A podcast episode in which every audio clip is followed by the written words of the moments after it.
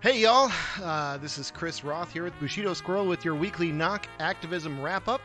Today, we're going to be talking about the massive number of early votes coming in across the state of California, our usual coronavirus update, the sadly predictable overuse of force by the LAPD against revelers last weekend following the Lakers victory, uh, more shit about the sheriff, of course, and a depressing update on one of the largest environmental disasters in California history that took place just south of downtown LA over the course of decades. And if we're feeling energetic, we might even talk about the absolute bullshit coming out of the Root campaign as a treat. But first things first, how's it going, Bushido? Uh, it's going all right. Uh, it's been uh, it's getting crazy with the election. Um, yeah, I'm, you know, the, it, everything is is just crazy, especially now because nobody knows like what voting cycles are going to look like. Like generally, you kind of know where it's going to crescendo and like when most pe- people are voting, uh, and you just don't. Like this time, and like the other thing and so it's cool that all of our elections are now are now aligned and like on even years when there are other like federal elections happening. But that means there's a lot of elections on the ballot. Like the amount of democracy per ballot now is like a lot more than it dense. used to be. It's pretty and dense. it's really overwhelming for a lot of people, and especially in LA where there's 88 different cities, and like just crossing a street, you're in a different jurisdiction. So, um, it's been uh, it's been interesting. Um, but anyways, uh, I was gonna say, uh, you've been keeping busy yourself, Chris. What have you been up to? Uh, you know, same old stuff as usual. Uh, there was uh, an incredibly depressing uh, city council meeting on a Wednesday. Uh, basically, Wait, the the jazz is going. There we go. is it it's, is it too much? Eh. it's there in the background. It's it's it, the jazz is lower on uh, on the output end of things, but um, sorry about that. But yeah, the uh, on Wednesday we had a city council meeting that was uh, very depressing, especially for me having been uh, Yeah. a part of the People's Budget LA process for you know since it since it got started. Um, basically, the the the big motion that was introduced uh, right after the you know 10,000 people showed up at the doorstep of Garcetti's house. Um, that original that that motion that was introduced by uh, Herb Wesson and Nury Martinez and literally like two thirds of the damn council uh, Yeah. finally made its way from uh, you know it, it went off to committee. They were on this recess for two like what was it four or five weeks or something like that. It was like all of Yeah, August it they was- were out. Um, Yeah. it- but it finally made its way through. It went through the the police the ad hoc committee on police reform, and then it went to the full Mhm. council for a vote. And basically, what had come out of that was uh, an extraordinarily watered down version of a requ- it was it was a report back uh, from staff for the creation of a request for a proposal for a pilot Yeah. of a program. Yeah, but and, And- this is also the one that relies heavily on nonprofits and stuff. Also, right? Correct. And Like this wasn't fully like the city doing this. It was the city like we're going to outsource this to a nonprofit or two, and we'll see how they do. And they're really gonna suck at it, so we'll just forget about it after that. Oh yeah, and also LAPD gets to be involved in the creation process of all of this. Um, Well, and the thing is, like, what's weird about this is we've been down this path before without the city's approval, like, at least in this way, where, like, Path used to have on call Yeah. people for, like, emergency situations. There used to be that capacity amongst some of the more well funded nonprofits. And then they stopped doing it because they were overwhelmed and it could absolutely not continue to provide that kind of service. Like, it needs to be provided by the state across the entire city and county of Los Angeles. Uh, it needs to have adequate infrastructure and it needs to have funding and it needs to not be the goddamn LAPD. Um, yeah, yeah. but but if you listen I feel to- like we've said this a lot, Chris. we, I feel have. like we absolutely I feel have, like they, the- they get told this a lot too. I feel as though listen. they should know this. Yeah, but they don't listen. So, and on top of all that, like the really depressing thing was that Herb Wesson and Nury Martinez. You know, hold, and- hold on. You know what? I, I'm going to say this. Um, and I, I mean this being a divisive radical. Uh, and I mean this as as electorally as possible. They, this is purely an electoral statement. But one of my favorite horror animes has a line, if it doesn't hurt, they never learn. And so I just want you to consider that when you like fill out your ballot and like sign the back that like you know this is a symbolic punch at the kidneys of concentrated power and uh, that that's how you should vote Fair enough. I mean, so the really disgusting thing about Wednesday was that if you listened to the rhetoric that was coming out of the council members, uh, the current council president, the former council president, and everybody fucking else that was involved in this, they made it sound like this was earth shattering, world changing, you know, trailblazing. Everything is going to be different now. Oh my Frank, god, aren't we Frank amazing? Stoltze was very Frank Stoltze was very excited by it. So you know it. It's got to be good, right, Chris? It's got to Oh, be good. It was it was it was so deeply deeply frustrating because it was like, look, y'all watered the shit out of this thing. You watered Yeah. it down so much to the point where it's like almost ineffective at anything. I mean, I'm still hopeful that more will come of this, but in order for more to come of this, we're going to need to get rid of a bunch of people out of that chamber. I mean, I think that once Wesson is out because he's termed out and he's done here in December regardless, maybe there will be more desire to actually take the steps, take the concrete steps to make these changes rather than to just claim that we've made the changes when we haven't. But I Yeah. don't fucking know what's going to happen. Anyway, it was super depressing. yeah, so- let's yeah. Well, so let's let's uh let's sort of move on Oh. uh to what's been going on in so this actually ties in nicely to what we're about to go to because yeah. Uh, that's that's what I was gonna do to it.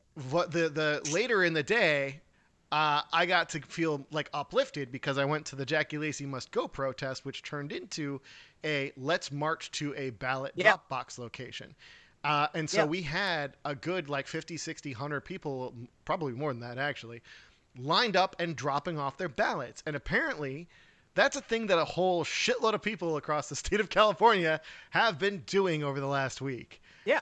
Uh, so yeah, we're we're up to what we've got three million out of the twenty-one and a half million ballots that are sent out. More than three million have already been returned.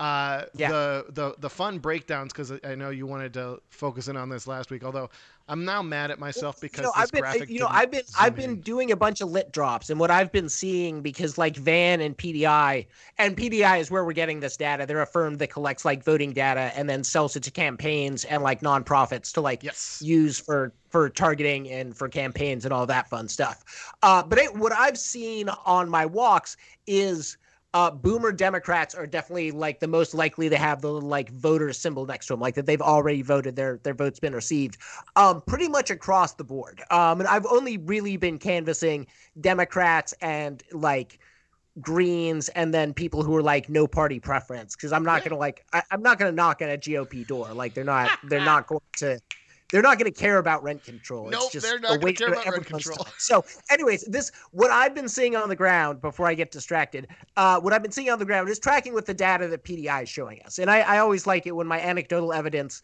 is uh, confirmed by larger data trends. It's nice when that happens, isn't it? So yeah, we're the Yeah. PDI has uh, this tracker Cosmic which we're validation. It, it is. So we're going to link the tracker in the description of the show notes. Uh, uh, they're showing so far uh, 14% of the total ballots that have been sent out have already come back, with something like 17% of Democrats already having voted, compared to just 11% for independent and 12% for Republican voters. Uh, we're also seeing, as you have seen, uh, that it's overwhelmingly the boomers, those 65 and over who have Yeah. voted so far. A full 25% of the boomers who are eligible to vote have already done so. Uh, and that's just like, that's like but they're also but let's let's point out that they're not as big a demographic as they used to be. correct. So they're proportionally in who's voting right now, they're real big. But when you Yeah. look at them compared to all the other age breakdown, they're Oh, yeah. actually I think the I think they're third, right? Uh, they no, they're they're fourth. are bigger. yeah. So like there's there's a They're lot more of us than them is what I'm gonna say. Woohoo! Um and representation by certain demographics, Yep. especially billionaires and older billionaires, uh, is killing us. So let's let's not let them win this. Absolutely. I mean, we're seeing something like eight percent of the youth uh, turning out so far, which is the 18 to 34 year olds. Only eight percent. said sell it to your house. But So but uh, six. That's there's still six million votes uh, that are, are are out there. So uh, when it comes to like what percentage wise, we've got 447,000 and some returns have come in from the youths so far. The Boomers uh, have already turned in 1.2 million votes. Uh, it's absolutely wild. So if we can get the youths to vote, uh, we will win this. But right now we're at pretty dismal turnout. But to be fair, it's also like there's still another couple of weeks left. So we'll see what happens. Um, it was interesting because the LA Times actually ran an article on Wednesday that was highlighting this surge in early votes, just like what PDI was announcing when we yeah. did our podcast last week. Quote, Election day is more than two weeks away, but more than 1 million Californians have already returned their mail in ballots, according to the state, an amount that ma- marks the most ballots collected by mail at this point in any state election. Nearly half of the mail in ballots come from Los Angeles County, woohoo, where more yep. than 435,000 voters have already responded, according to the LA County Registrar Recorder's Office. Uh, meanwhile, the GOP uh, let me actually. There's. I've, oh, before I jump to the GOP shit, um, I thought that this was going to be interesting. Bushido, can you explain to people what is going on with this graphic here? and uh, what we should be taking from it, or am I putting you on the spot and I'm being no? I mean, it's this. This is the same thing we were saying. Like, yes. uh, down here we see it's the the fucking boomers are outvoting everyone, and that's bad. Uh, the Democrats are outvoting uh, independents and the GOP, which I think is kind of good for the moment. Um, because there's a lot of people like me, like I'm no party preference, and there's a lot of people I know that are on the left or like the center left that are no party preference or undecided. Um, the thing is, the fringe groups on the right, like the American Independent Party, which by the way is running Kanye, so, uh, but they're more on the right, but their voters tend to turn out more reliably. So it's going to be kind of weird to see which way that sort of like segment of of um, NPP goes, but I think they're going to swing left at least in the city, um, and then the rest of it like you know it's white people and it's old white people that are voting, yeah. and that's yeah. that's not the best trend. Um, correct, yeah. correct. So uh, but oh, yeah, so, and then like let's talk about so the GOP has put wait, out wait, these fake ballot before, boxes. Before that, I was going to point out I've actually got the CD4 returns so far, so you can look at the returns for the Nithya Raman and David Ryu race. See that? See that spike? A that's really fucking weird. in, in, statistics, that's what a, a, professional statistics doing person would be like. That's really fucking weird. Yeah, but that clearly, but that clearly shows like a whole bunch of fucking people in CD4 got their ballot. I'm going to say voted for fucking Nithya like as hard as they could all at the same time and like just blew that out right there because yeah. that's the only thing and like i can't i can't see down here but i think it's going to track with what i was saying where it was like millennials that caused that spike right uh let's see so by age group um that is yeah i believe that's the millennials that did that big old spike yeah. there um, right before course correcting right back to where they were before. Uh, well, I mean, that, that means that some ballot parties and stuff, like there were, I, I, think, several hundred or several thousand ballots that all got dropped on the same day. Yeah. Um, which, you know, it's cool they all got processed together. The yeah, system so worked. Yeah. It, we're, we're looking it, at like, s- it's like 7,500 millennials and like, yeah, uh, 7,500 like pre boomers, Gen Xers uh, 8,300 boomers, and 6,000 of the youth. Ouch. Yeah. The pre-boomers. You're not a pre-boomer. You're still millennial. Are you? Yeah, I, I am. Yeah. I'm. I'm. I'm like the oldest possible year. I was born in '81, and I jealously guard that. I, have, I have people I went to high school with are like, "No, I feel more Gen X," and I'm like, "You, you are that." If you think you are, whether you can or you can't, Chris, you're right. Or whether you mindset. think you can or you think you can't, you're right.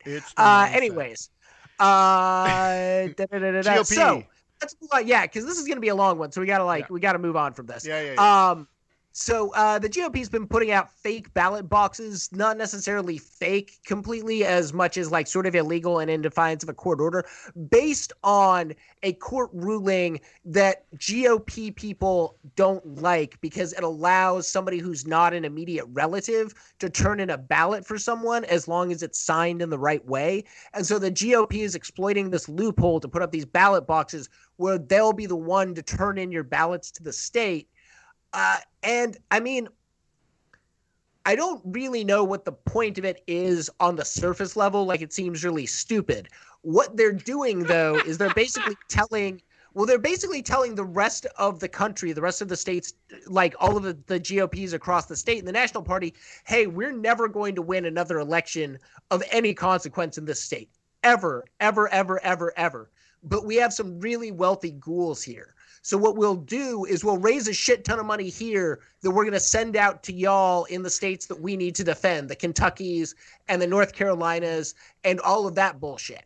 And so basically, the, the California GOP is basically like playing dead here and trying to do dumb shit to get itself free press, uh, yeah. uh, which Xavier Becerra was happy to give them when he did an entire press conference talking about this and how, like, they're not doing what the judge told them to do. And just like Marbury versus Madison all over and all over again, and like just dumb process oriented bullshit. Uh, what he didn't do was get some bolt clippers and take any of these down.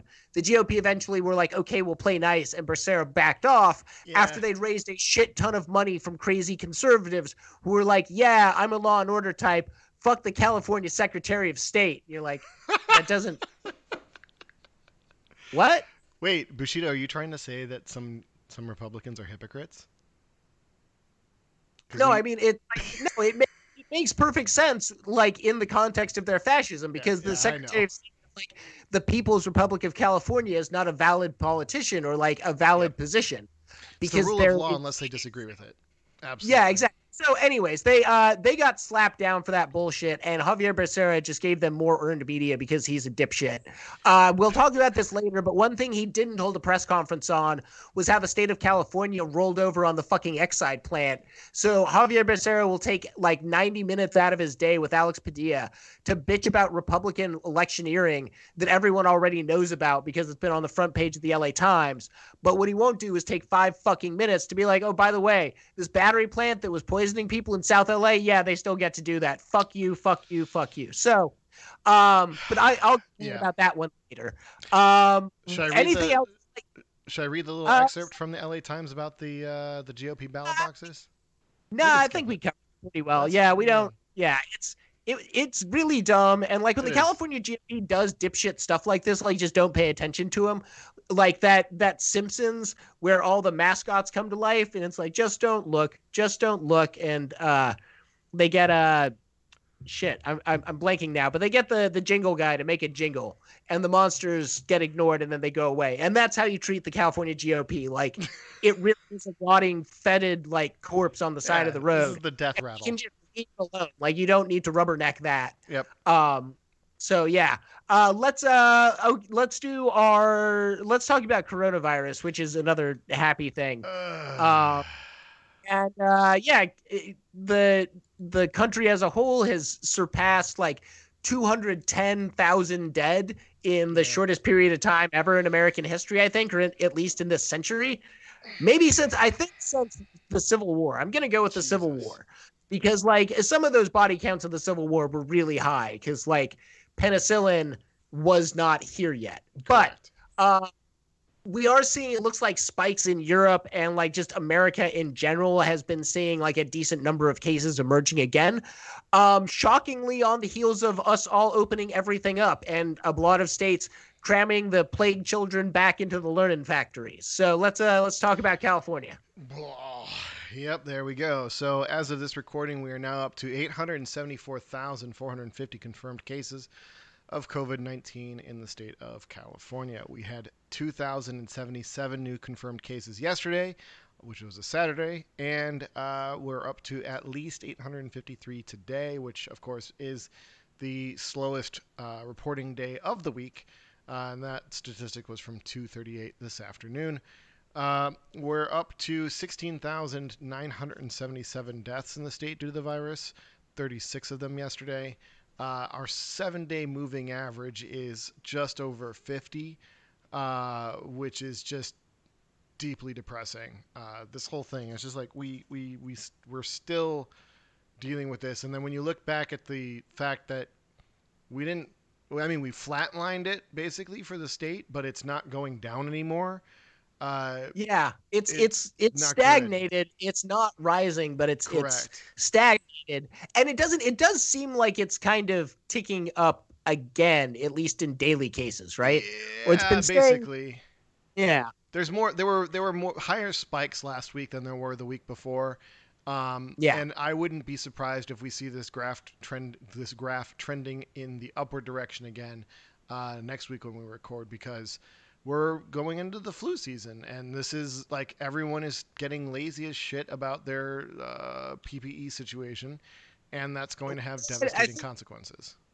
I think one thing, and this has been, you know, I think more of a concern for the East Coast than it is here in California. But as it gets colder and people are Yeah. going to be inside more, uh, it's going to be a lot harder to maintain social distancing. And even if you're wearing a mask, if you're inside with somebody, there's still like a better chance of catching it. Like oh yeah. staying out of enclosed areas with other people is kind of clutch. But- um, but in California, again, like we don't we don't have a lot. We, it doesn't get as cold here in like L.A. and even in the Bay Area, it's not you know generally snowing or sub-zero. We're not Chicago. Correct. Um, But if you listen to uh, Boeing, then you uh, apparently one Yeah, of the that was- safest places to be is on a 767. Uh, or wait, so hold on, you you actually like Oh, study that No. stuff? No, I'm just wondering, like, So, so one, when when you're asked to when you're asked to write that report are you no i'm just kidding but yeah but so like what what is your honest opinion of, of that coming out when, when you Uh, read that were you like you know i believe this or are you like you know so i really I'm, don't believe this. I'm much more inclined to, believe the information that came out of the Department of Defense because they like have a vested interest in keeping people that they're transporting around alive because it's expensive for them to kill their soldiers or for them Yeah. to put their soldiers like out of commission and into quarantine for two weeks because that, that that's not good.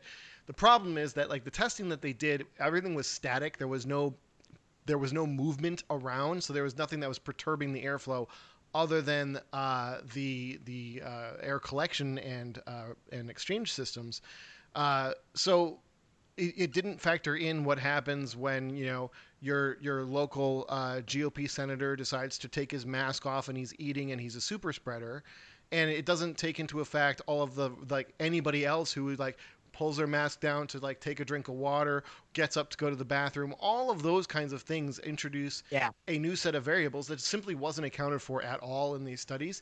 So I think maybe it's accurate when it comes to transporting the troops. If you basically tell the troops, shut down, uh, sit down, shut up, and don't fucking move, do not take your mask off, and you give them like Yeah. orders to do that, versus like the civilian population of people who are going to be traveling in a very different set of circumstances. Like, I'm Yeah. not getting on a plane anytime in the near fucking future. I wouldn't recommend it to anybody that I know. If you do, please, for the love of God, like mask the fuck yeah up. no you gotta and you like you you need to isolate after you like get back and like even when you get to your place unless like Yeah. like i went to see family so it was like okay i'm only here for four days so but when i got back i did the whole five day thing get a test wait until i get the clearance on the test but like even then i still stayed away from people for like Yeah. quite a bit after the test just to be sure because the tests aren't always accurate but anyways uh yeah flying is not good uh the No. economy is should be shut down and we should all be uh paid in order to survive this and also just you know move right on to fully automated gay space luxury communism Yes. and in celebration of that uh the peoples Oh, took well, to the we- we- streets we didn't of to the- downtown los angeles oh we we didn't, We didn't do Los Angeles County yet. Sorry. oh motherfucker You're getting ahead of yourself. Uh, the county Sorry, of LA. no. It's it, it's fine. We, we, get we keep going up we keep going off on these tangents and i keep I- forgetting where i am in the script It's all right. It's all right. So we got 288,451 confirmed cases here in LA County. Uh, as of this recording, 923 new cases yesterday, 6,876 deaths so far in the county due to the virus, seven of them yesterday, 13 so far today. We're averaging right around 13, 14, somewhere 15 uh, every seven days. Uh, when it comes to the ICU beds, we're not really any worse uh, noticeably than we have been for the last couple of months here in LA County. And when we're looking at the grand totals, uh, LA County is, you know, yeah, it it it it spiked. It, we're we're always bigger, but we're a county of 11 million people. Like this is we're just going to be that way. Uh, Imperial, Kings, and Kern County are all doing much worse uh, per capita, uh, along with a number of other small counties across the state. Um, but uh, we're number one, I guess. I don't know. Yeah, It's- no, I mean, it's the one thing that LA's been struggling with is uh, getting the number of cases per 100,000 under one. Um, And that's been, yeah, I mean, it seems like a lot of those counties were on the verge of reopening completely. And I know the state has rejiggered the, the guidelines multiple times to kind of loosen them up uh, for various circumstances. But uh, we're not going to see the end of this one for a while. So uh, now we are going to move on.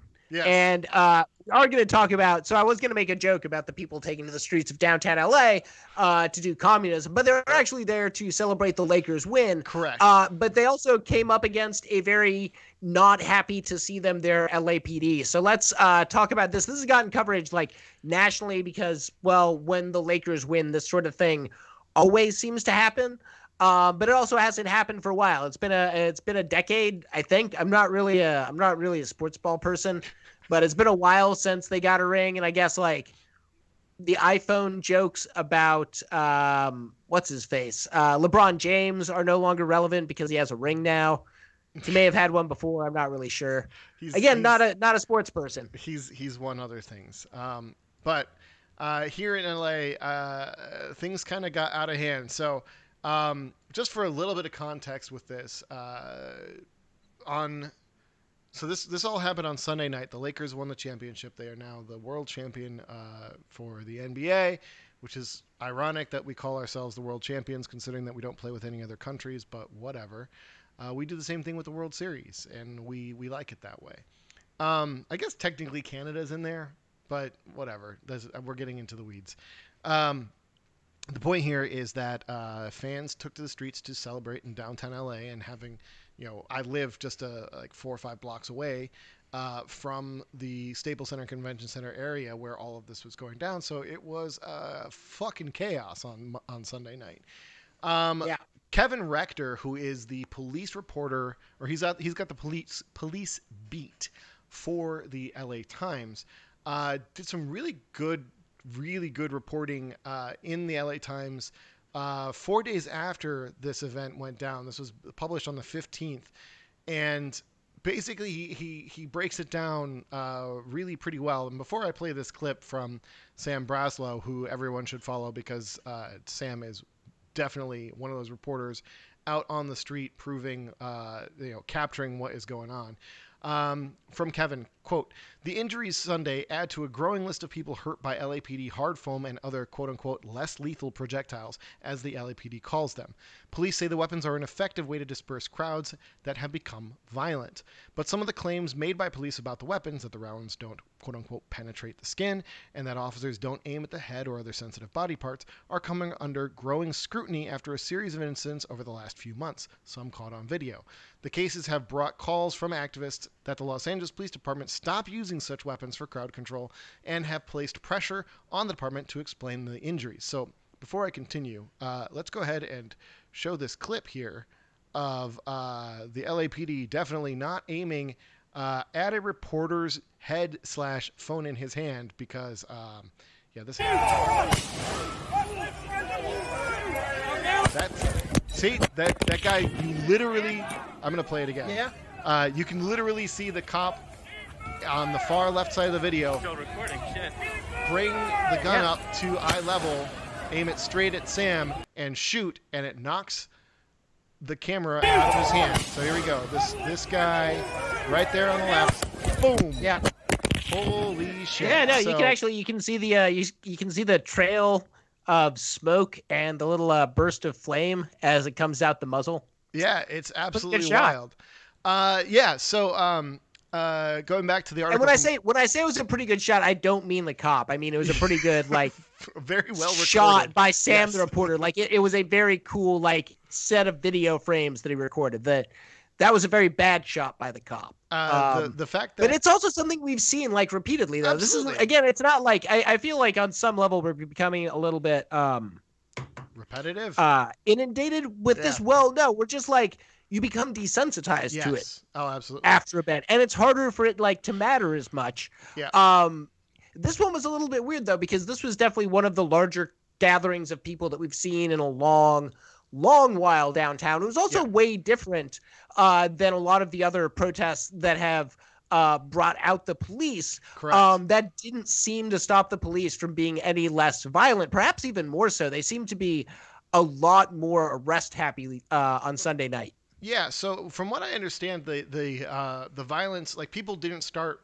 like chanting "fuck 12" and you know pelting the police with any any kind of projectiles or anything until after the police got violent themselves in the way that they arrested an individual um, in Yeah. the Pico Figueroa area. Um, but continuing back, back from the article that Kevin wrote, Quote, an investigation by the Times into police force at mass uh, protests this summer found multiple examples of people having uh, being badly wounded by the weapons with bloodied eyes, uh, head wounds, damaged testicles, among other injuries. Uh, the continued wounding of people in crowd control situations has become uh, has come despite litigation over the use of projectiles and settlements that re- reined in the police, forcing LAP and the city to agree to stricter protocols for how and when the weapons are used. Note that those protocols exist, but the cops don't seem to give a shit. Um, there were a couple of there, there were three uh, main stories of injuries that were covered in Kevin's story, uh, and the the most devastating of which is uh, William Gonzalez. I'm not going to show you the images because they are extraordinarily graphic. Yeah. Um, but yeah, quote, when the hard foam police projectile struck 22 year old William Gonzalez in the right eye as he celebrated the Lakers NBA title in downtown Los Angeles on Sunday night, it shattered his eye socket, ripped apart his tear duct, and quote unquote exploded the eyeball itself, doctors said. The Kobe Bryant jersey that his brother Michael used to staunch the bleeding was immediately soaked as Michael dragged Gonzalez through the streets trying to find a way out of the chaos. Quote, My brother grabbed me and said, run, because they were still shooting, Gonzalez said Tuesday, one day after the extensive reconstructive surgery. Um, it's f- absolutely brutal to go and look at the, the images of what happened uh, to William Gonzalez and, and the devastation that that has caused to his face and his uh, the future of his life. Um, like it is just absolutely gory and horrific. Uh, another victim of police violence was uh, Manuel Barrientos, who is, quote, a 25 year old part time photographer, lost eight teeth and part of his lip when he was shot in the mouth, his family said.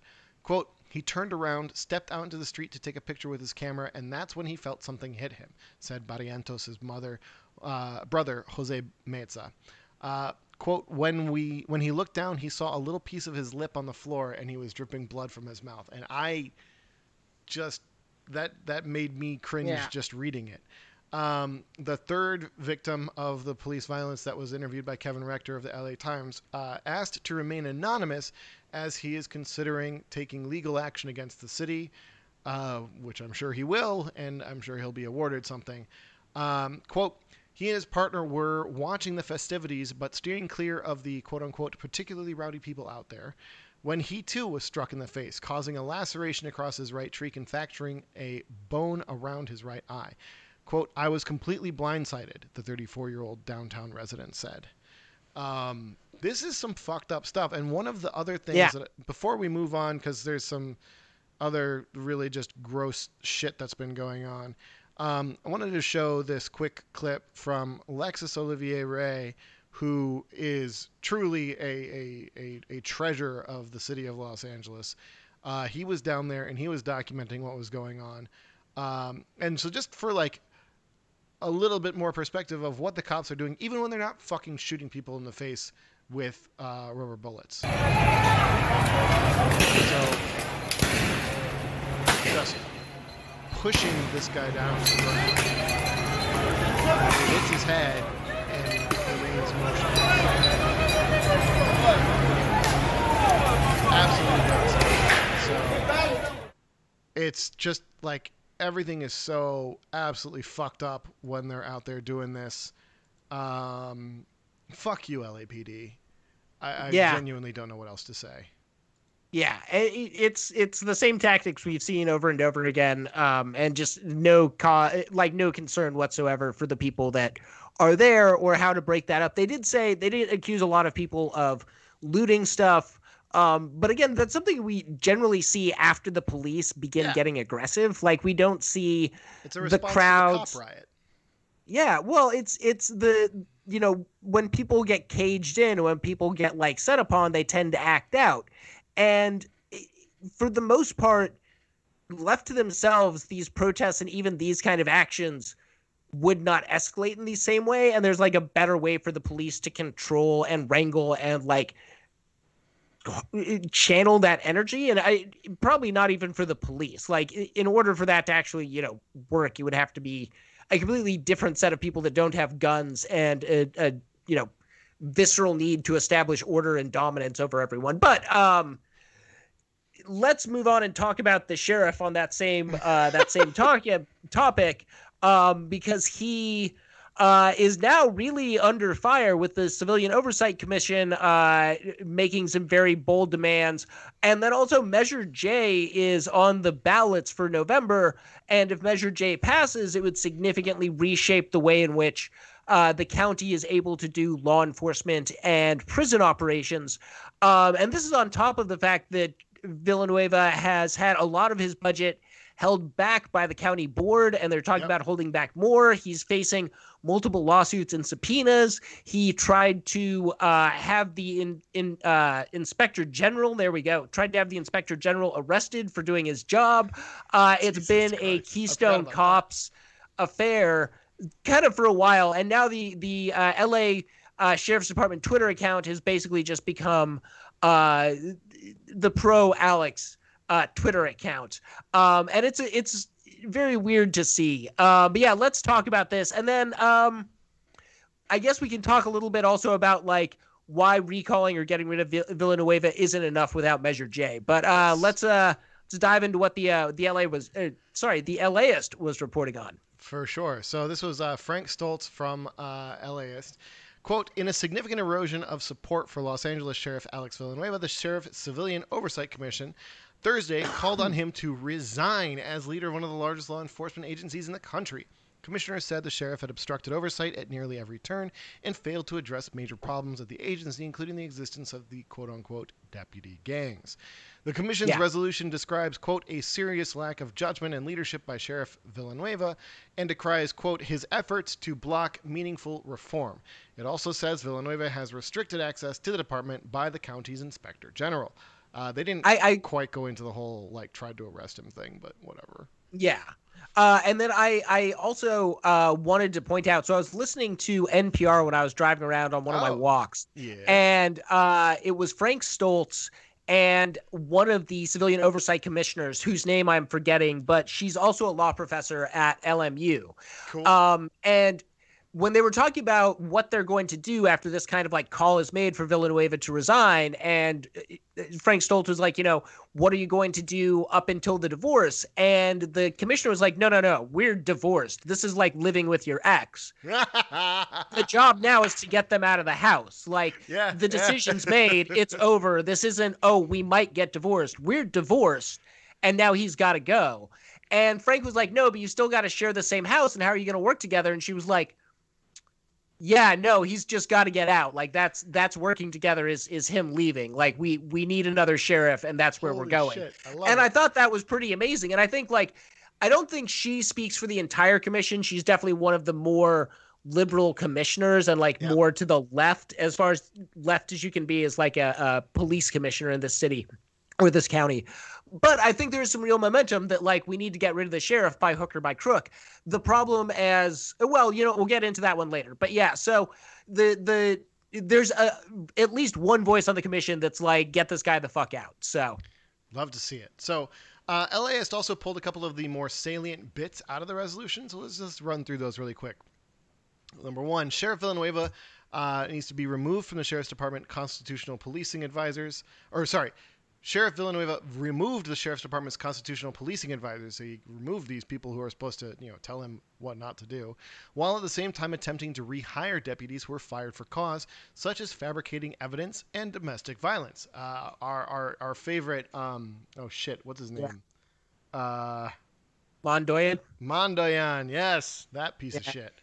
Um, Number two, Sheriff Villanueva alleged without proof that the disciplinary process was quote unquote unfair and deactivated the disciplinary proceedings against deputies accused of using excessive force and committing child abuse. What? Number three, yeah. Violent deputy cliques or gangs continue to operate within the department, particularly in the Compton and East Los Angeles stations, despite Sheriff Villanueva's claims that members of these cliques and gangs have been disciplined or reassigned pursuant to Sheriff's Department policy. Inspector General Max Huntsman has said that he is, quote, aware of no implementation whatsoever of the policy and that his office can't effectively investigate the secret societies, quote, because of the obstruction of the sheriff's department, end quote. This is just damning coming out of the yeah. Civilian Oversight Commission. Absolutely fucking damning. Well, I, they, I, we we gave them we gave them subpoena power uh, an election ago, and that was a really really good thing. And since then, the board is also like the the county board of supervisors has moved yeah. to give them even more power to back them up to provide them the resources they need to really oversee the department and that's a really good thing but at the same time and we see this in LA is having a well-funded and well-oiled police commission doesn't necessarily mean that the department gets any less violent or gets necessarily any better in its service to the community. Like the Correct. LA Police Commission is many, many things, but it's not like a dysfunctional or underfunded or underserved branch. It still uh, doesn't do anything but apologize for the police. Like yeah. they have they have a lot of the same powers that the Civilian Oversight Commission now has. And they had yes. those powers before the Civilian Oversight Commission that doesn't mean LAPD hasn't been shooting people and doing all the stuff we don't want them to do. So Correct. what I'm trying to get at is like there's a limit to how far these reforms can take us. They're still necessary, but getting rid of Villanueva and then allowing things to go back to the way they were under McDonnell and Baca doesn't really get us anywhere. Like we need to move forward in this defunding while we move forward with these reforms. Like it's got to be both. Yeah. Yeah. No, and then that's that really touches at the heart of the matter. Like this is something that having been in conversations where people are talking about what would it take to do like a recall of the sheriff, for instance, like that kind of an operation. Yeah. There's there's a lot of interest in doing that because this individual, Alex Villanueva, is a particularly like loathsome, like rhetorically monstrous individual. He is an absolute piece of shit. But if you remove him and you replace him with someone else, you still have a shitty sheriff in charge of a really shitty department, and you're not actually yeah. fixing the problem. So we need to like. This is a situation where it's like we're not worried about the baby with the bathwater. It's like the whole fucking thing has got to go, and preferably the highest window available. But getting rid of all of this is the only way we're going to be able to really like meaningfully uh, attempt to rebuild the kinds of infrastructure that's necessary in this in the county to support the communities that have been historically disenfranchised and disinvested uh, from over decades and decades and decades. And so that's why Measure J is so fucking important and it's so good. So tell everyone you know to go and vote for Measure J, and if they got any money, kick it over because the sheriffs, uh, yeah. the ALADS, the Association of Los Angeles Deputy Sheriffs, uh, the ALADS are spending millions of dollars, and the sheriff is is throwing all his bullshit too. I'm sure he's going to be going on Tucker Carlson and spouting a bunch of shit about this too. I mean, at the same time, it's it Measure R proved very popular. Correct. Yes. Um, there's been a lot of momentum behind this stuff. Yes. Uh, Prop 47 was a real you know, sea change in the way that especially Angelenos think about police reform and the way that we we do this stuff mm-hmm. um, on a state level and a local level. So I have a lot of hope for Measure J. I'm not trying to like. I really don't know how things are going to go, but I think Measure J, especially in the county of Los yeah. Angeles, is eh, almost a sure thing. But I'm not gonna I'm not oh, gonna God, count those so. chickens. Yeah, yeah. if, like if, I think, yeah. I was just gonna say if there there there are two, three, four, four things that I'm going to get super fucking excited about on not election night because we're not going to know any any election results on election. Night. No, night. I haven't. You know, I think I think because in California they start counting the ballots, the uh, mail-in ballots immediately. One week. Uh, no, it's one week yeah, before. so they'll, they'll most of those. Okay, so most of those will be counted. Yes. By the time the results come in or the yes. by the time like like polls officially close. So, so, I think in most races, I think in most local races, we will have a close to definitive answer. Um, I know we've seen things change dramatically later in the game in yep. a lot of the in a lot of the city council races, but I think we're going to see a lot more voters in in um in 2016 we saw 74% of registered voters show up to vote 60% of everyone eligible, which isn't a bad number. And I think this year we're going to see around that number again. So I, I think we're going to see a, a, bit of a trickle down effect uh, down ballot. Um, and I, I yeah, I, I'm I think there's going to be some blowouts, and I think uh, I also think there's going to be some relatively close ones. Yeah. Um, and the relatively close ones, unfortunately, I think are going to be between people that we don't really care about. Like, I don't think the important races are going to be nail biters. Correct, but uh, so I'm I'm really hoping that we get information about the DA race and about Measure J on election night, and I'm pretty confident yeah. that we will. Um, I mean, I here's what I'll say about the DA's race, just just to prognosticate. Garcetti would not have yanked his because he didn't just yank his endorsement Correct, from yep. Lacey. Yep. He switched his endorsement to Gascon. Yep. And Garcetti is a political beast. And there is no way that he would have switched that endorsement. There's no public polling in the, the DA's race. Nobody's nobody's paying for that. Nobody really cares about it on a national level. Like nobody's paying for that research to be done. But I bet they've got internal polling that is showing Gascon winning that one pretty commandingly, and they're like, "Get out while you can." Yep. So far, there's only a couple of people hanging to that sinking ship, and really? one of them is David Ryu, who we're going to talk about in a yeah in a little bit. Um, but let's move on and let's talk about the other weekly horrendous bullshit that happened this week because LA is a sacrifice zone. You yes. live in a sacrifice zone. I live in a sacrifice yep. zone to all to varying degrees. Like if you live in Wilmington, like that's a lot worse than where I live, even though I'm, you know, spitting distance to the 10. Um, but Exide was a plant uh, that recycled batteries down yep. in uh, Vernon in South LA. Vernon being sort of a um, little fiefdom for corporations that yeah. was uh, carved out so they could pollute and violate labor laws. And it's basically a fake city. If you saw uh, True Detective season two and hated it as much as everyone else, but we're like, oh, this city sounds vaguely familiar, that city was pretty much Vernon. Um, but let's talk about Exide. Let's also talk about as we go through this, or let's keep in mind Xavier Becerra you know, spent a lot of time bitching about the GOP, but no time bitching about Exide. Correct. And like what the God, what the GOP is doing is like bullshit and sucks. What Exide has done is poison a neighborhood full of families for generations to come, and been giving a slap on the wrist and told it's cool, you don't have to clean up the rest of it, or even or even count how much there is to clean up. Like they yeah you know chris stop me before i yell too much. you know, i'll take it away from here. So uh, tony barboza in the la times published this october 16th quote a bankruptcy court ruled friday that exide technologies may abandon its shuttered battery f- recycling plant in vernon leaving a massive cleanup of lead and other toxic pollutants at the site and in surrounding neighborhoods to california taxpayers.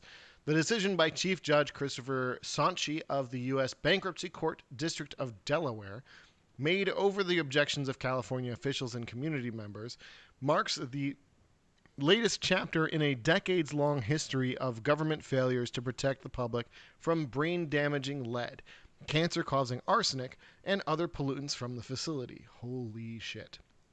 The plan's yeah, no, confirmation I'll, let me keep going. The plan's no, confirmation only deepens a fiasco that has subjected working class Latino communities across southeast Los Angeles County to chronic and dangerous levels of soil contamination and made the area a symbol of environmental injustice.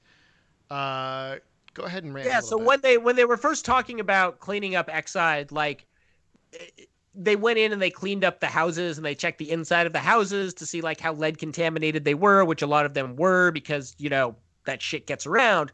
And then what they didn't do was test anyone's soil. And then it, when they came back years later and tested again, they found like everybody going in and out, and the animals going in and out, the kids going in and out, like all of that was contaminated. Like all the soil that was being carried into the house was also contaminated with lead, thus recontaminating everything around it.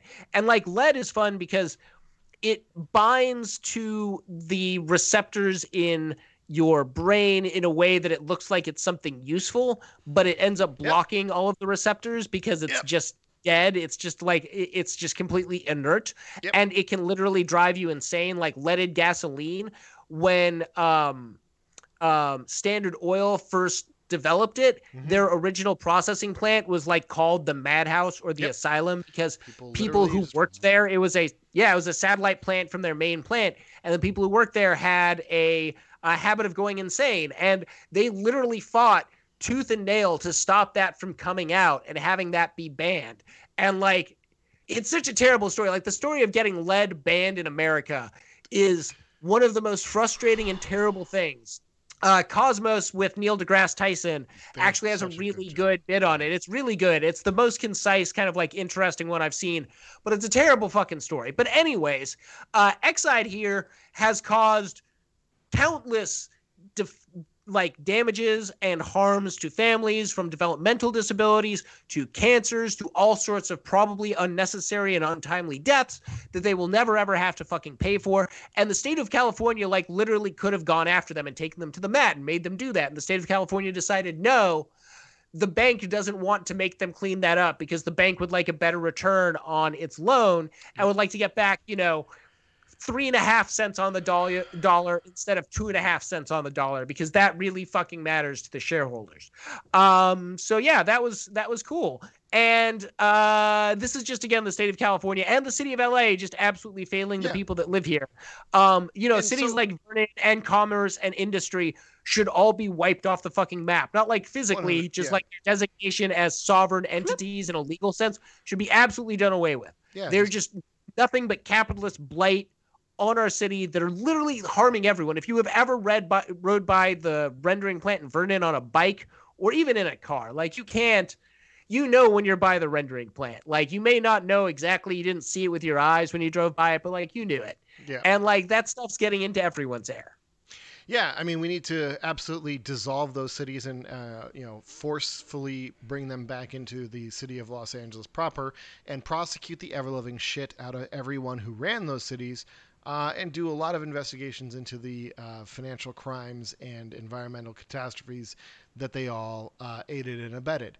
Um, continuing from the article from the LA Times, UCLA law professor Lynn uh, who directs a database of big bankruptcy cases, said California lawmakers are ultimately to blame for the state having, quote, basically no legal rights to recoup funds for the cleanup through the bankruptcy. That's because California law puts environmental obligations behind a host of secured creditors, he said. That's in contrast to a growing number of states, including New York, New Jersey, and Michigan, that have adopted laws that give first priority to environmental liens for the cleanup of hazardous waste. Quote, if that were true here, then Exide would pay for the cleanup and the creditors would get what was left, LoPucki said. There would be an understanding that if you mess it up, you have to pay to clean it up. The state legislature cannot fix the current predicament with Exide, he said. Quote, but they can prevent this from happening in the next case, and they're not doing that. And No, they're not going to. like so uh, a while ago i was running for the state assembly like that feels like it was forever and a year Yeah. ago um, i remember digging into the information about what the fuck had happened with exide Yeah. and seeing the like performative bullshit coming out of like miguel santiago and wendy carrillo's offices because both of them share overlapping well not overlapping obviously but they share sections of this uh, hellish little you know yeah, they share they they share Exide. sections of yeah, well they share sections of Vernon. Yeah. And also like And the pollution from Exide. Well, and the the pollution from Exide spread over a huge area.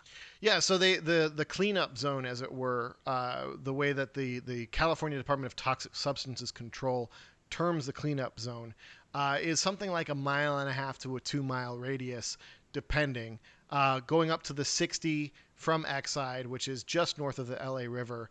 Um, and this is the area, basically the 65, 710, and 10 interchange region.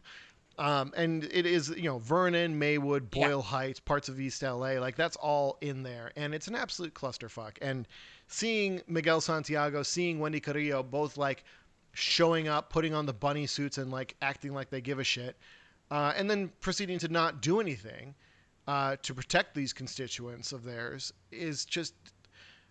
I, I, I literally Well, don't and know what the fuck Exide, to say. but also, but but Exide also donated a lot of money, and so does the yeah, oil yeah. industry, and they're very linked. Like all of these very polluting industries have have bought their clearance. oh, for sure. Um, it, it it sucks that this is the wrap up for Exide. Like this has been a more than decades long fight to get this cleaned up, and it sucks that the state and the court, in the interest of of of justice, um, told the people of South LA and East LA to go fuck themselves. Um, so let's uh, let's turn to something that's eh, this is going to be a little bit fun actually, and we're not like we're not going to blow by blow this one because No. there's no reason to blow by blow by blow this one, but like you know, and we're not going to like we're not going to go like super negative on on Davy here either because like it a doesn't get us anywhere and b we don't really need to play that game like you don't really need to accept your opponent's framing in any sort of thing but i do want to talk about this because it's an interesting microcosm on la politics and so we talked about this a little bit last week but uh, david ryu it has a close relationship with uh shit what was her name again man Oh, um, the mailer lady.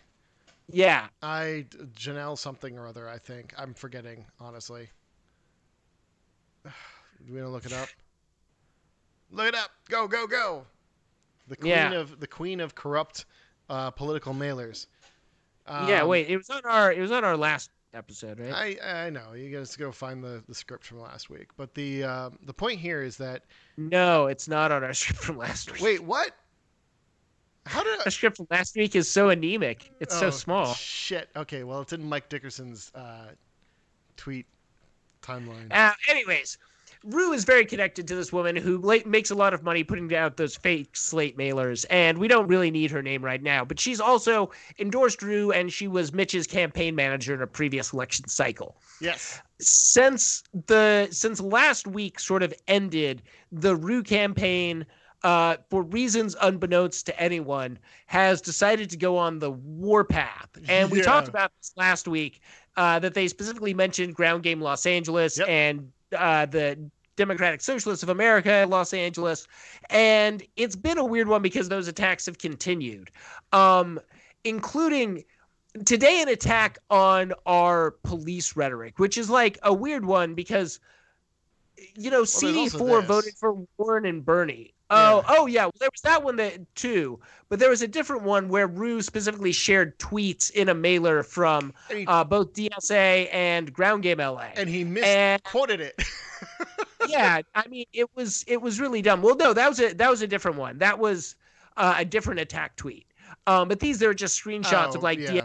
Ground LA tweets. So like, Yeah. and we we said abolish the police. We say it a lot. Like we we literally call each other up and randomly just like repeat that hey, to each other because you know yeah exactly um but Ryu has decided like his campaign has decided that the way that they get out of this is by demonizing small community groups and by attacking people who are active in the district and people who are the constituents that politicians talk about wanting but don't actually want right like politicians when they stand up and they say i want civic engagement they don't mean they want civic engagement they they mean they want you to vote for them and they want you to shut the fuck up Yep. and so somebody like Nithya that started out with engagement and then built on that is kind of kryptonite. Because when you have two politicians, like when you have Grace Yoo and Mark Ridley Thomas going up against each other, Mark Ridley Thomas is going to win that one. Any Yeah. given Sunday, Mark Yeah. Ridley Thomas is going to win that one. Why? Because he can afford to buy more ads, which get more eyeballs. He's got more name recognition, and God damn it, he knows how to campaign better. He's done it a bunch of times. Grace Yoo, there's nobody out there pounding the pavement for Grace Yoo. I've been walking around in Culver City when it's like 95 to 100 degrees out in the middle of the day, just dropping postcards on people's doors. Like I don't even get to talk to people because of the pandemic. Yep. Nobody's doing that for Grace Yoo, for Mark Ridley Thomas, for David Ryu. Like those people aren't engaged on that side of the fight. Those people are engaged on our side. And so you can't really beat them. Like all of the regular tactics of like just outmail your opponent. Mhm. You don't really buy TV ads for an a- for a race this local because you can't target it that well. So you turn to kind of social media. But the social media bubbles begin to eat into each other. And people who are interested in District 4 are going to see more Nithya content because it's getting talked about more. It's hitting the little checkboxes the algorithm needs to be like, oh shit, this is popular. Like Rian fucking Johnson, the the uh, director of now the best Star Wars movie ever. It is now The Last Jedi. And you all just have to accept that. It's canon. I don't care about your death threats. It's The Last Jedi. but he tweeted to his millions of followers, "Hey, this is Nithya Raman and she kicks ass." One when one of these uh, uh, attack ads came out, and it was an attack ad that accused Nithya of taking money from developers and from fossil fuel industries. Nithya responded in a way that was not an attack ad, but was an explainer in why this is bullshit. And uh, I think when I last saw it, Ryu's video had like a thousand or something views. It may have gone up since then. It's gotten a little bit of press because people, people watch this video. Dumped like 400 fucking views on it. Yeah, I mean they. at Take least a they're screenshot. Don't share the tweet. they're excitable. They're excitable.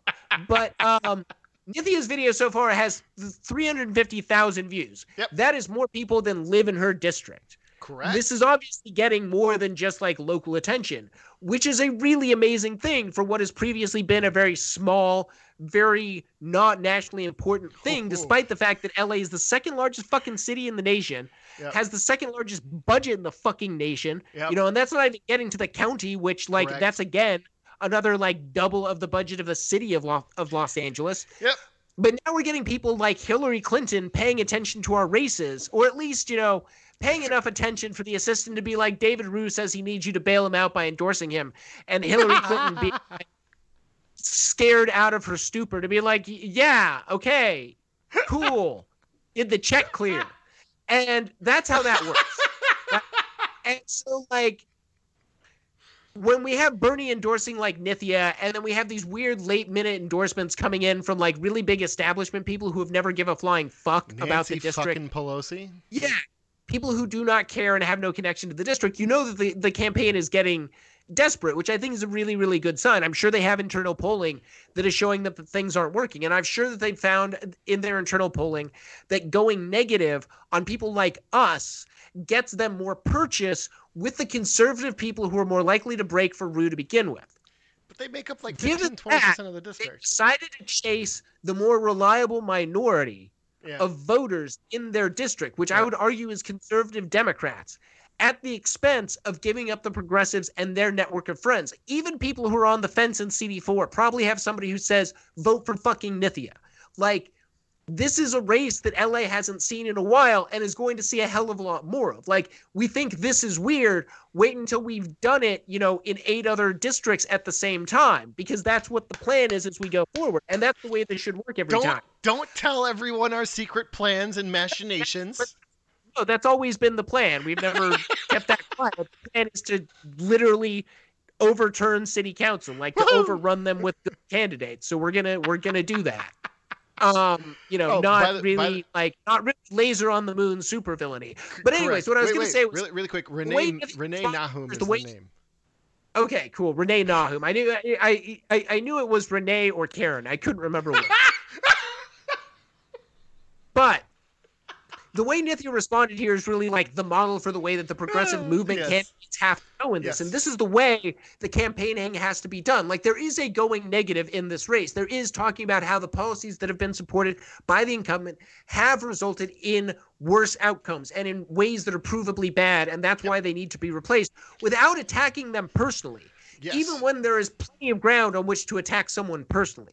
But this is the kind of competent response that is very much like there's two ways to meet an opposing force. You can either go head on into it or you can spin around it and deflect that energy. And this is Nithya doing that and redirecting that energy so it spins off in a harmless direction because ultimately the only damage that this can do is if she meets it head on and tries to punch back and then they both look bad and the waters get muddied this is a, a brilliant response so let's let's watch this it's only a minute and a half long so we'll just play it Hi, everybody. It's Nithya. I wanted to share some exciting news with you. This week we had our very first attack ad, which means that we must be doing something right in this campaign. The ad is completely false, but I do want to walk you through the process of how we keep conflicted money out of our campaign. So let's talk about the process that we use.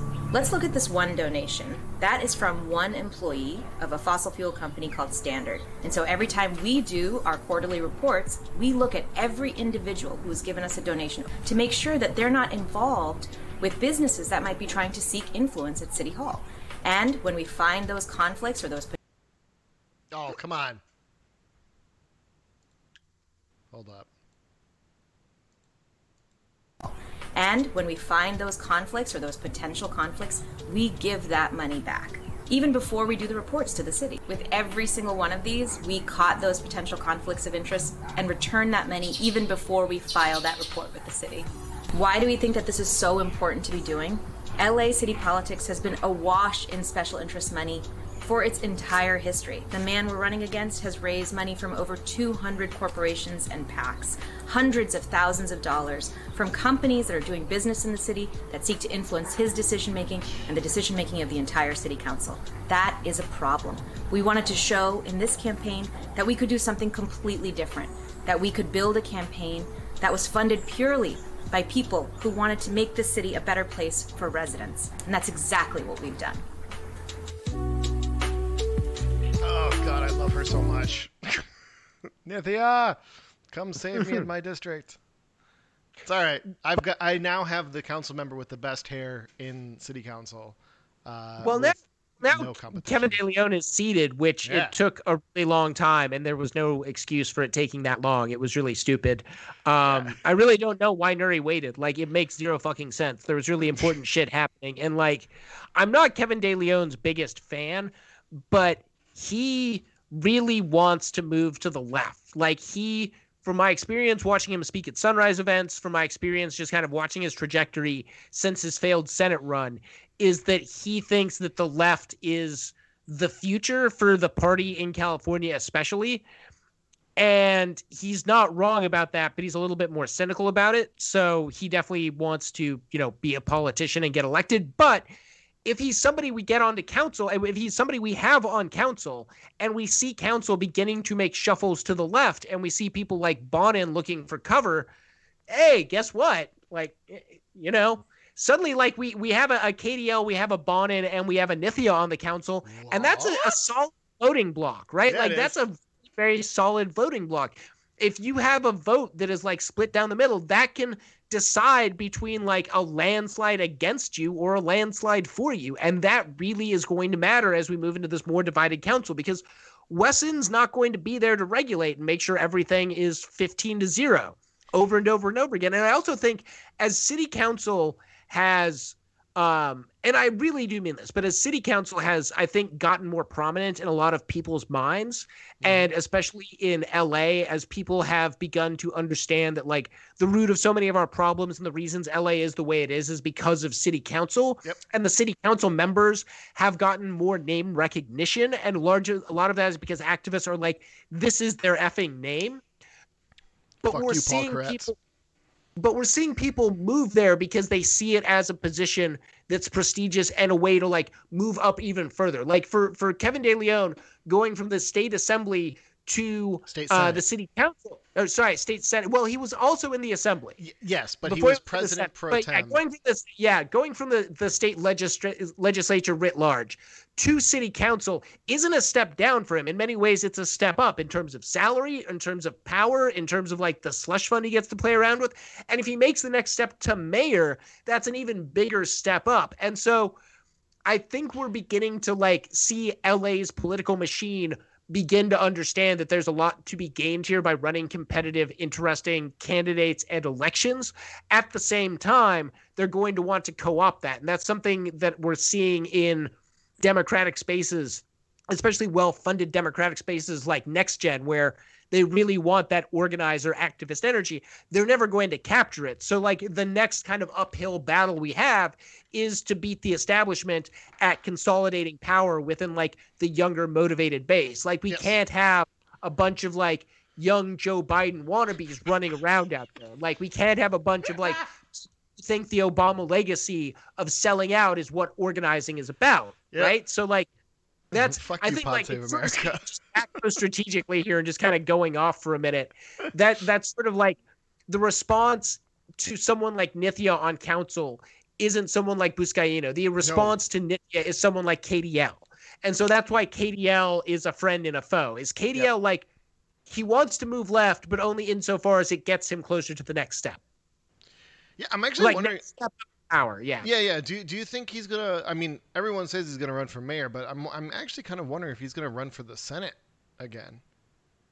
I mean, he could. I, I think it'll depend, but it's also like, uh, uh, That's you know, ways out though.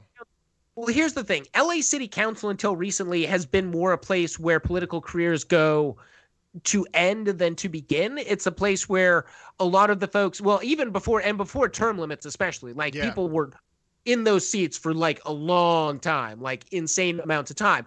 But before these current crop, and even like the people that passed their seats to like Garcetti and Bonin and those guys were much older on average than our current crop of city council members. And that I think matters into it because we have people like Nury yeah. when she finishes out in, in, in um you know the the city council when she ter- terms out there I think she's going to run for Congress. I think that's her next logical step. She's seeking national office. And I think that's what we're going to see more and more out of city council, which I think is a good thing if we have the right councils, if we have the right candidates like Nithya moving up to Congress and the Senate and bringing progressive movement building with them. It's going to suck if instead what we see is progressives replacing them at the local level and then having to wait a couple of cycles while the displaced establishment people get on that conveyor belt first. And that's where we're going to have to stop them. She's so. going to hate you for mentioning that she needs to go run for national office after this. Um, just saying. Uh, I'm not, it's not like an obligation. I'm an anarchist. Like, fair enough. Fair enough. Um, all right. Well, let's let's go ahead and like uh, wrap some stuff up. So the, here's the question for you, Bushido. Um, do we want to talk about oh, the? Here's here's the other thing I'm going to say. Yeah. Uh, before we do wrap that up, uh, thank you, David Ryu, for running a marketing campaign for Ground Game. Um, it's great. so much. We can literally see it on our Google Analytics. Like every time you attack us, like our website views go tick, tick, tick. Um, and so seeing as you're trying to position yourself as the Bernie candidate, and we got a picture of ourselves with Bernie, that is a, a it's a good idea. Keep doing that. Don't let anyone tell you it's a bad idea. to the ground game site. If any of your advisors are like, no, stop that, you say, fuck you, advisor, and you fire them. You send even more people to groundgamela.org. All right, now yep. I'm done. And and then uh, hopefully they'll they'll kick in a little bit of support for Mutual Aid LA because that is most of what the content is up on that website. But you know, I guess you can you can say that we're. If, if, you have, if you have a war chest left over after this, and you need somewhere to donate your money, I'm just gonna say you can get a tax write off by do- donating it to People Organized for West Side Renewal. That is very true. Uh, anyway, so the before we we wrap all this stuff up and talk about what's going on this week and other things going on, uh, do we want to save the uh, save the the the San the um, London breed video uh, for as just like a little a little closing out thing, or do you want to sure. play it now and talk about it? No, you can just play it at the end. All right, we'll play it at the end. Uh, yeah. yeah. So uh, things coming up this week. Uh, I will once again be live tweeting on Tuesday and Wednesday because we still have more shit going on. Um, it's going to be a big week of city council stuff. I'll, I'll, throw a bunch of shit up on the Twitter accounts and all that jazz as usual. Uh, please tune in here, uh, twitch.tv slash groundgamela, and follow along at knock.la on Twitter. Um, we will once again be having a very large uh, Jackie Lacey Must Go weekly action happening outside of the Hall of Injustice. Uh, 211 West Temple is the address. It's really not hard to find because there's lots and lots and lots and lots of sheriffs with yep. blinking reds and blues on top. And if you if you haven't filled out your ballot, uh, yeah, you take can it. take it. Yep, and then you can fill it out and you can drop it off. It doesn't take that long, depending on where you're voting. It's it's not um, not too many races. Uh, if you need help with that, the uh, Knock voter guide, bit.ly, Knock 2020, either in all caps or not in all caps. uh, and we're like, we're getting a lot of views on that. It's pretty cool. Yeah, we're, uh, we we're definitely, uh, definitely getting a lot of eyeballs, and I'm excited to see that. Yeah, it's well, well beyond, well beyond where we were in the primary, uh, on election, or, you know, like right after yeah. election day. We're, we're past that already, which is fantastic. Uh, tell your friends, share it around.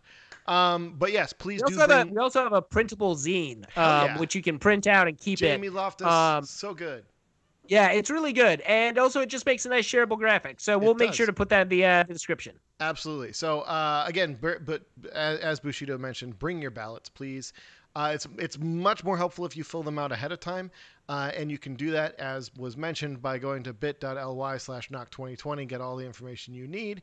Uh, fill that ballot out close it up, seal it off, uh, sign on it, and then uh, don't drop it off or put it in the mail if you still have it with you. Bring it with you on Wednesday. Show up at the Hall of Injustice, and then we're going to do another march to another polling place and drop those ballots off because it's dope as hell to do. It feels really fucking good. Uh, Baba Akili loves to lead those marches, and he is a fucking force to be reckoned No, with. I. So I, I forget where we were. Um, I think it was I think it was Garcetti's. house. Yeah, it was Garcetti's house. It was the Yeah, yeah. early morning one, um, which was still like God, it's fun meeting up with people early in the morning in a mask when it's dark and everyone's sleep deprived and you have no idea who the fuck anyone is. Uh, and you just all kind of know you're like, no, no fucking undercover is getting his ass out of bed at 3:30 in the morning to come drop in on this. You know, we we can Yeah. trust each other here.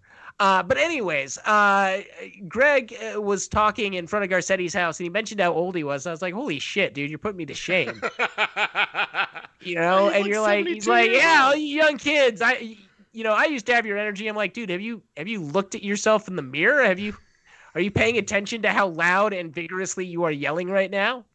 So uh, yeah, no, he is he is uh, a, a force to be reckoned with, and he is absolutely amazing. We're very lucky to have him. Yes, so please come uh, join us on Wednesday. Uh, it, it's going to be fun. Uh, I know where we're going to be marching. It's going to be great. Um, it was kind of fun last last week on Wednesday when we did do the march. The sheriffs did clear out of the way. Uh, one of them did not, eh, but most of them did. And the one that did not was just like definitely looking extremely uncomfortable when the car was completely surrounded by people pro- marching to the polls, which you know, you can't do shit about that. Like, if, if the if the cops do anything to obstruct you while you're walking to the polls, like, yeah, well, good also, look. like, well, and also like, nobody did anything to his car. no, You know, like everybody just walked by it Yeah. because they're like, we're gonna beat you at the polls. We we all voted yes on Jay. Go fuck yourself. Exactly. Yeah. So, uh, as always, we've got our ground game meetings on Thursday. Uh, they're up on Zoom if you want to join in. We do a pre-ground game meeting meeting where you can talk uh, to people and get a, a sense of what the meeting is like at seven o'clock. Uh, Any information about how to join in on those calls, just hit us up on Twitter. We're not hard to find. Uh, let me pull up the volunteer information because we are running out of time and we need you all to volunteer any and every yeah. bit of energy you've got left in you. Uh, volunteer for Nithya, nithyaforthecity.com slash sign up, Fatima for Fatima for Assembly.com, Godfrey over at GodfreyForAssembly.com. It's like they found a pattern that works and they're sticking with it.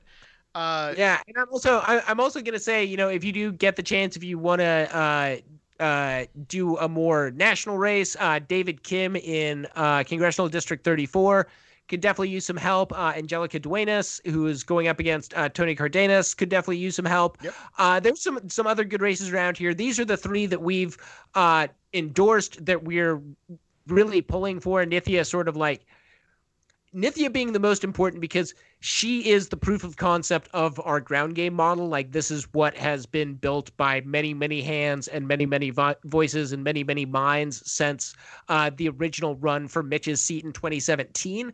And so this is a, a really important one. Whether we do it or we don't do it, uh, things aren't going to be the same for movement politics in LA after this. Absolutely correct. Um, all right, and then as always, if y'all have any events that you want us to be taking part in, publicizing, or just being made aware of, please send us a message. You can reach us through the Ground Game LA Facebook page. You can find us on Twitter and on Instagram at Ground Game LA. Uh, you can reach Bushido at Bushido Squirrel. You can reach me at Christopher Roth over on Twitter. Uh, we don't bite. We're cool. Uh, this this podcast, every ground game podcast, is a production of Knock.la. Support our work over on Patreon at patreon.com slash knock underscore LA. Uh, We've got also, cool stuff on Patreon now. I was gonna say so you got should definitely you should definitely go to uh, Patreon and get yourself some knock swag. we got some swag and it's dope as fuck, and I need to go get one of those masks. Hey, we have we have 90 patrons. Yes, yeah, Yeah, it's so almost good. 800 bucks a month. That's really cool. That's So, yeah, honestly like, exciting. this is so much better than what we were at like not that long ago. Um, and like you know, one of one of our more popular levels is the 1312. So it's $13.12 a month. Oh, I can't imagine why that would be.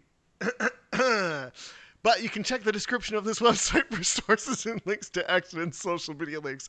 And on a completely and utterly unrelated note, let's take a Yeah. video from Chad Loder uh, that he uploaded to Twitter, and we're gonna close out on this shit because it's fucking yeah. So this hilarious. is for for context. The Proud Boys and other uh, dullards of, of various degrees or varying Dullards. degrees got together in uh, San Francisco to get together and be stupid in ev- each other's proximity for a bit.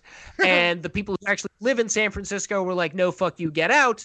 And the Proud Boys were like, yes, we're sorry, and had to be escorted out by the cops. So uh, this is some footage of that, and it's pretty hilarious.